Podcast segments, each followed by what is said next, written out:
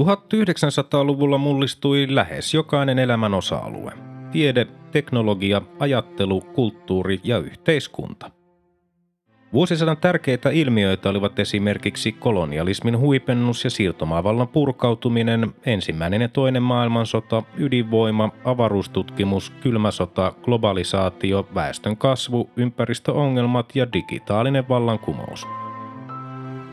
Apina vuosi seuraa homo sapiensin matkaa läpi sen historian myrskyisimmän vuosisadan joka keskiviikko ja lauantai.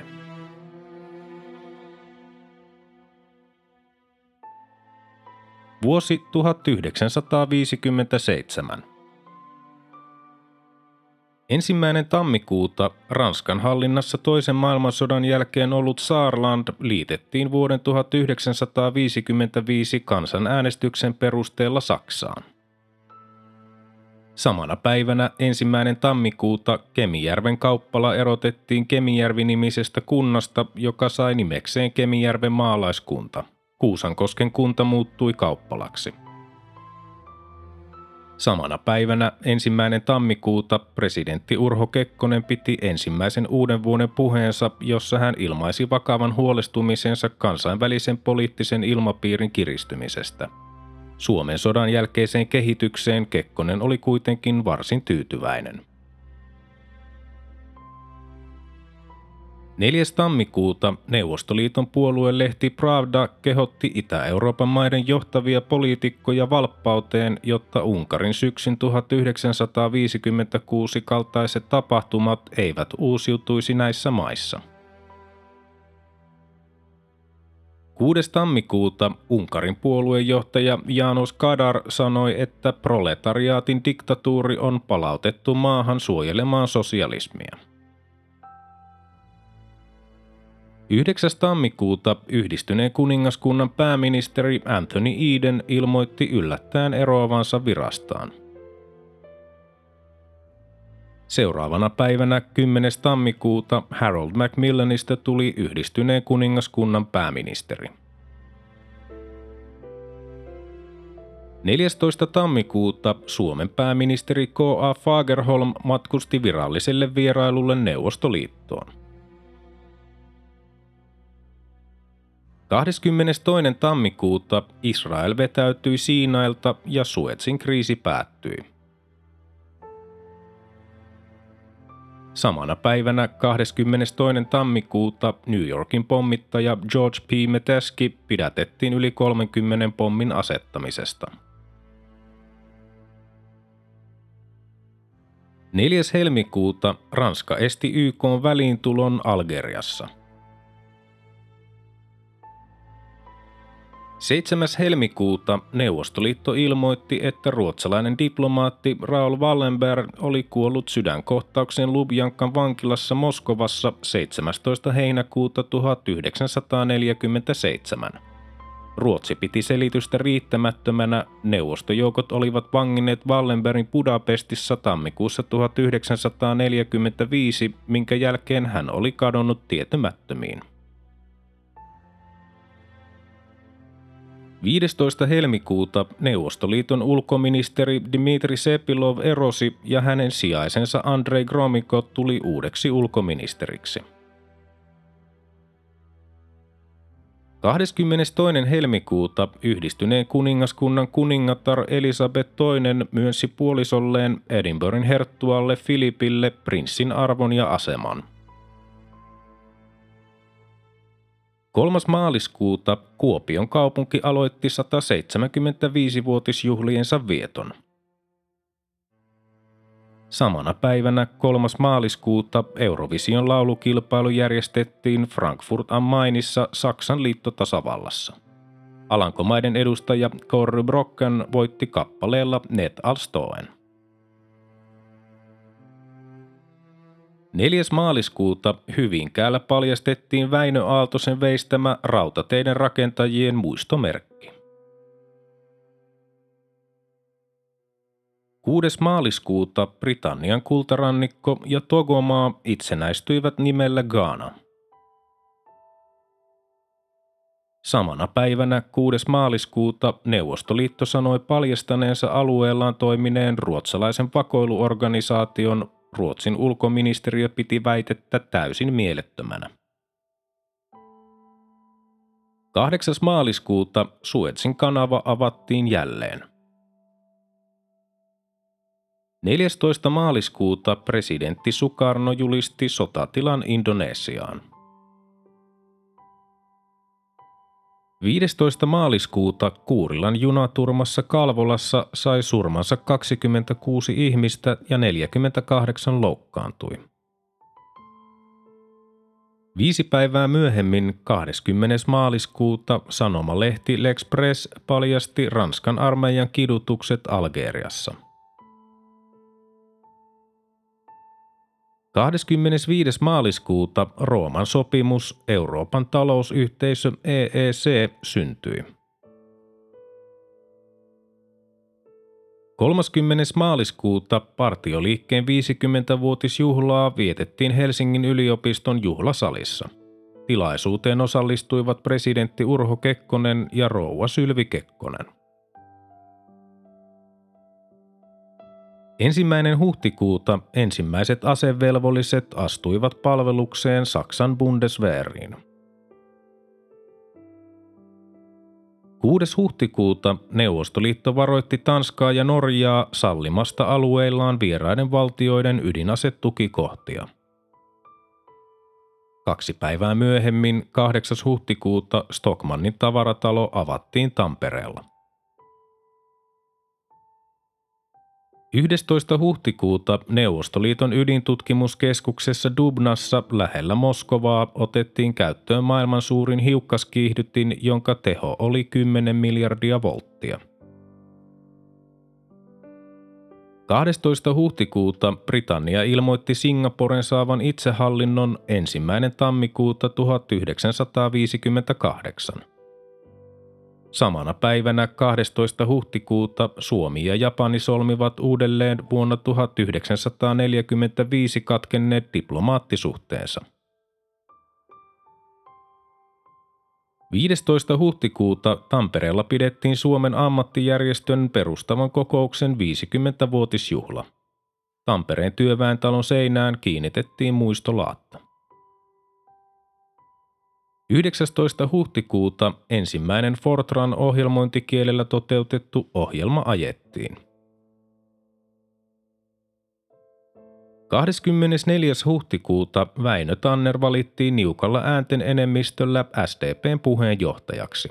Puoluesihteeriksi valittiin yksimielisesti Karlo Pitsinski. Puolueen vähemmistösiipi, niin sanotut skugilaiset, vetäytyivät puolueen johtovastuusta, mikä merkitsi SDPn kahtia jakautumista. 25. huhtikuuta pääministeri K.A. Fagerholm esitti hallituksensa eronpyynnön presidentti Urho Kekkoselle SDPn sisäisen hajannuksen vuoksi. 12. toukokuuta yhdysvaltalainen kuurosokea kirjailija Helen Keller saapui vierailulle Suomeen. Neljä päivää myöhemmin 16. toukokuuta pääministeri K.A. Fagerholm peruutti hallituksensa eronpyynnön, kansanpuolue veti ministerinsä pois hallituksesta. 20. toukokuuta Silja Lain perustettiin. 23. toukokuuta Suomessa vietettiin yksikamarisen eduskunnan 50-vuotisjuhlia. Samana päivänä 23. toukokuuta neuvostoliittolainen kirjailija Mihail Solohov saapui vierailulle Suomeen ja tapasi joukon suomalaisia kirjailijoita. Solohov jatkoi matkaansa Ruotsiin ja Norjaan muutamaa päivää myöhemmin.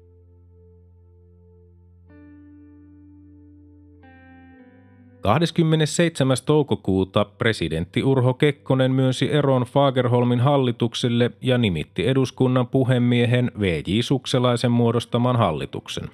Fagerholm valittiin eduskunnan puhemieheksi 31. toukokuuta. 6. kesäkuuta Neuvostoliiton puoluejohtaja Nikita Rustsov ja pääministeri Nikolai Bulganin saapuivat viikonpituiselle valtiovierailulle Suomeen. Rustsov ja Bulganin osallistuivat myös SAK 50-vuotisjuhliin 9-10. kesäkuuta. 18. kesäkuuta Intian pääministeri Jawaharlal Nehru saapui vierailulle Suomeen.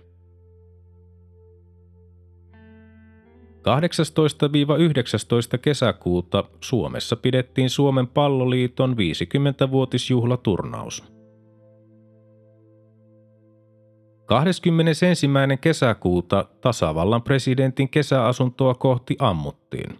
Tapaus pidettiin salassa vuosikymmeniä eikä ampujaa saatu koskaan selville. 28. kesäkuuta Suomen kirjailijaliitto piti 60-vuotisjuhlansa Savonlinnassa. Juhlaan osallistui kaksi elossa olevaa perustajajäsentä Hilja Haahti ja Ilmari Kianto. 29. kesäkuuta puhemies K.A. Fagerholm poisti SKDLn kansanedustaja Leo Suompään eduskunnan puhujapöntöstä, koska tämä oli poikennut asiasta lapsilisälakiehdotusta koskeneessa keskustelussa. Ensimmäinen heinäkuuta alkoi kansainvälinen geofysiikan vuosi, joka päättyi 31. joulukuuta 1958. Toinen heinäkuuta RKP-ministerit Bertel Lind, Niels Meinander ja Tursten Nordström erosivat sukselaisen hallituksesta. Heidän tilalleen nimitettiin maalaisliiton Ahti Karjalainen ja Kustaa Tiitu sekä kansanpuolueen Pekka Malinen. 4. heinäkuuta pitkän linjan kommunistipoliitikot Vyacheslav Molotov, Georgi Malenkov ja Lazar Gaganovits erotettiin hallitustehtävistään. 15. heinäkuuta marsalkka Georgi Sukov nimitti puheessaan Molotovia ja muita erotettuja poliitikkoja puolueen puhemiehistössä olleiksi hirviöiksi. 25. heinäkuuta Tunisiasta tuli tasavalta. 27. heinäkuuta raju ilma aiheutti suurta tuhoa Imatralla, myös muualla maan itäosassa esiintyi voimakkaita ukonilmoja. 29. heinäkuuta kansainvälinen atomienergiajärjestö perustettiin edistämään ydinaseriisuntaa ja ydinvoiman rauhanomaista käyttöä. 8. elokuuta Neuvostoliiton puoluejohtaja Nikita Rustsov sanoi, että Neuvostoliitto vetää joukkonsa pois Euroopasta, jos Yhdysvallat tekee samoin. 13. elokuuta mainostelevisio aloitti toimintansa Suomessa. Samana päivänä 13. elokuuta presidentti Urho Kekkonen ja rouva Sylvi Kekkonen matkustivat valtiovierailulle Islantiin. 30. elokuuta entinen ulkoministeri Vyacheslav Molotov nimitettiin Neuvostoliiton suurlähettilääksi Mongoliaan. 3. syyskuuta presidentti Urho Kekkonen ja rouva Sylvi Kekkonen matkustivat valtiovierailulle Tanskaan. 8. syyskuuta reserviupseerikoulun pihalla Haminassa paljastettiin Kalervo Kallion veistämä talvi- ja jatkosodassa kaatuneiden upseerien muistopatsas. Tilanteeseen osallistuivat presidentti Urho Kekkonen, koko Suomen kenraalikunta sekä yli 3000 aktiivi- ja reserviupseeria. 14. syyskuuta YK yleiskokous hyväksyi päätöslauselman, jossa tuomittiin Neuvostoliiton toiminta Unkarissa syksyllä 1956. Yhdeksän jäsenvaltiota, niiden joukossa Suomi, pidättyi äänestyksestä. Seuraavana päivänä 15. syyskuuta Suomen markka devalvoitiin 39 prosentilla. 21. syyskuuta Hampurista Rio de Janeiroon matkalla ollut saksalainen purjekoululaiva Pamir upposi kovassa merenkäynnissä Atlantilla 80 merimiestä hukkui. 26. syyskuuta West Side Story-musikaalin ensiesitys Broadwaylla.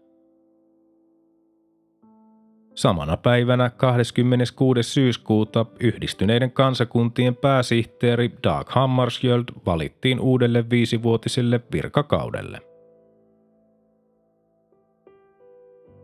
27. syyskuuta kansallinen kokoomus teki hallitukselle välikysymyksen maalaisliiton väitteistä, että kokoomuksen siipien suojassa oltaisiin perustamassa IKLn tyyppistä kansanliikettä. Samana päivänä 27. syyskuuta Suomen työnantajan keskusliitto piti 50-vuotisjuhlansa Helsingissä. 29. syyskuuta Rintamamiesten asutusliitto perustettiin. Vuonna 1964 se muutti nimensä Suomen sotaveteraaniliitoksi. Samana päivänä 29. syyskuuta Majak jälleen käsittelylaitoksessa lähellä Kystymia Cheljabinskin alueella Neuvostoliitossa tapahtui voimakas räjähdys, joka saastutti radioaktiivisella aineella. Onnettomuudesta vaiettiin, mutta noin 804 kilometrin suuruuden maa-alue julistettiin käyttökieltoon. 30. syyskuuta säveltäjämestari Jean Sibeliuksen hautajaisia vietettiin Helsingissä. Sibelius haudattiin Ainolaan. 4. lokakuuta Neuvostoliitto laukausi Sputnik ensimmäisen. Tämä oli ensimmäinen keinotekoinen satelliitti maata kiertäneellä radalla. 14. lokakuuta Jugoslavia tunnusti Saksan demokraattisen tasavallan – Saksan liittotasavalta katkaisi diplomaattisuhteensa Jugoslaviaan 19. lokakuuta. Samana päivänä 14. lokakuuta Marita Lindahl valittiin Lontoossa Miss Maailmaksi. 16. lokakuuta sisäministeri Teuvo Aura vastasi kokoomuksen välikysymykseen, ettei Suomessa ollut ilmennyt mitään kumouksellisen kansanliikkeen perustamiseen viittaavaa. 18. lokakuuta sukselaisen hallitus sai eduskunnassa SDPn ja SKDLn esittämän epäluottamuslauseen äänin 75 vastaan 74. 23. lokakuuta Marokko hyökkäsi Espanjan länsi-Saharaan. 26. lokakuuta marsalkka Georgi Zukov joutui eroamaan Neuvostoliiton puolustusministerin virasta ja hänen tilalleen tuli marsalkka Rodion Malinovski. 27. lokakuuta Sibelius Akatemia vietti 75-vuotisjuhliaan.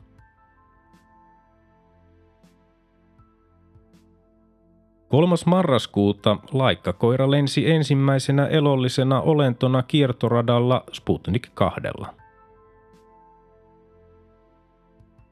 Kolme päivää myöhemmin, 6. marraskuuta, Moskovassa vietettiin lokakuun vallankumouksen 40-vuotisjuhlia –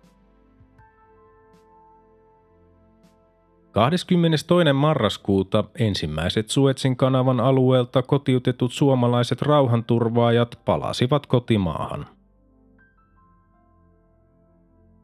29. marraskuuta presidentti Urho Kekkonen myönsi eron sukselaisen hallitukselle ja nimitti pankinjohtaja Rainer von Fiendin muodostaman virkamieshallituksen. Seuraavana päivänä 30. marraskuuta granaatti isku Indonesian presidentti Sukarnoa vastaan koulussa Jakartassa. Kuusi oppilasta kuoli, mutta Sukarno selviytyi. 4. joulukuuta kaksi junaa törmäsi Lontoon Lewishamissa. Seuraavana päivänä 5. joulukuuta kaikki alankomaalaiset karkotettiin Indonesiasta –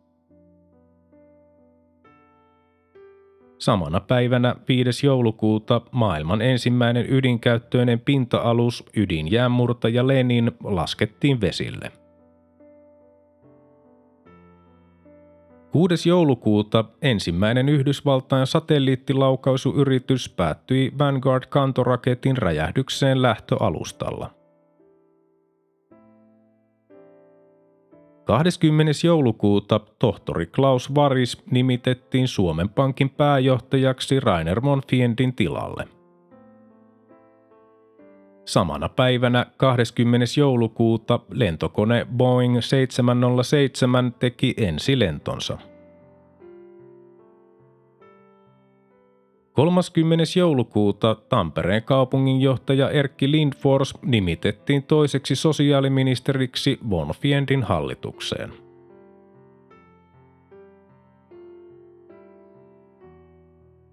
Mainittakoon vielä tuntematon päivämäärä, aasialainen influenssa levisi pandemiaksi.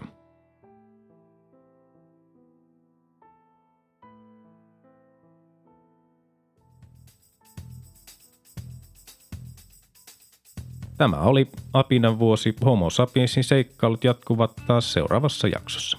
Liitytään mukaan.